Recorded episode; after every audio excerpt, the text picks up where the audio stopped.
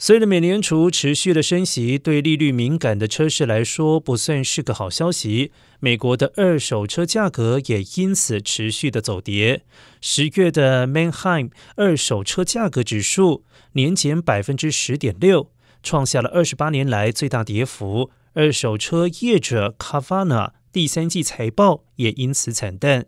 该公司股价在上周曾经大跌百分之四十九。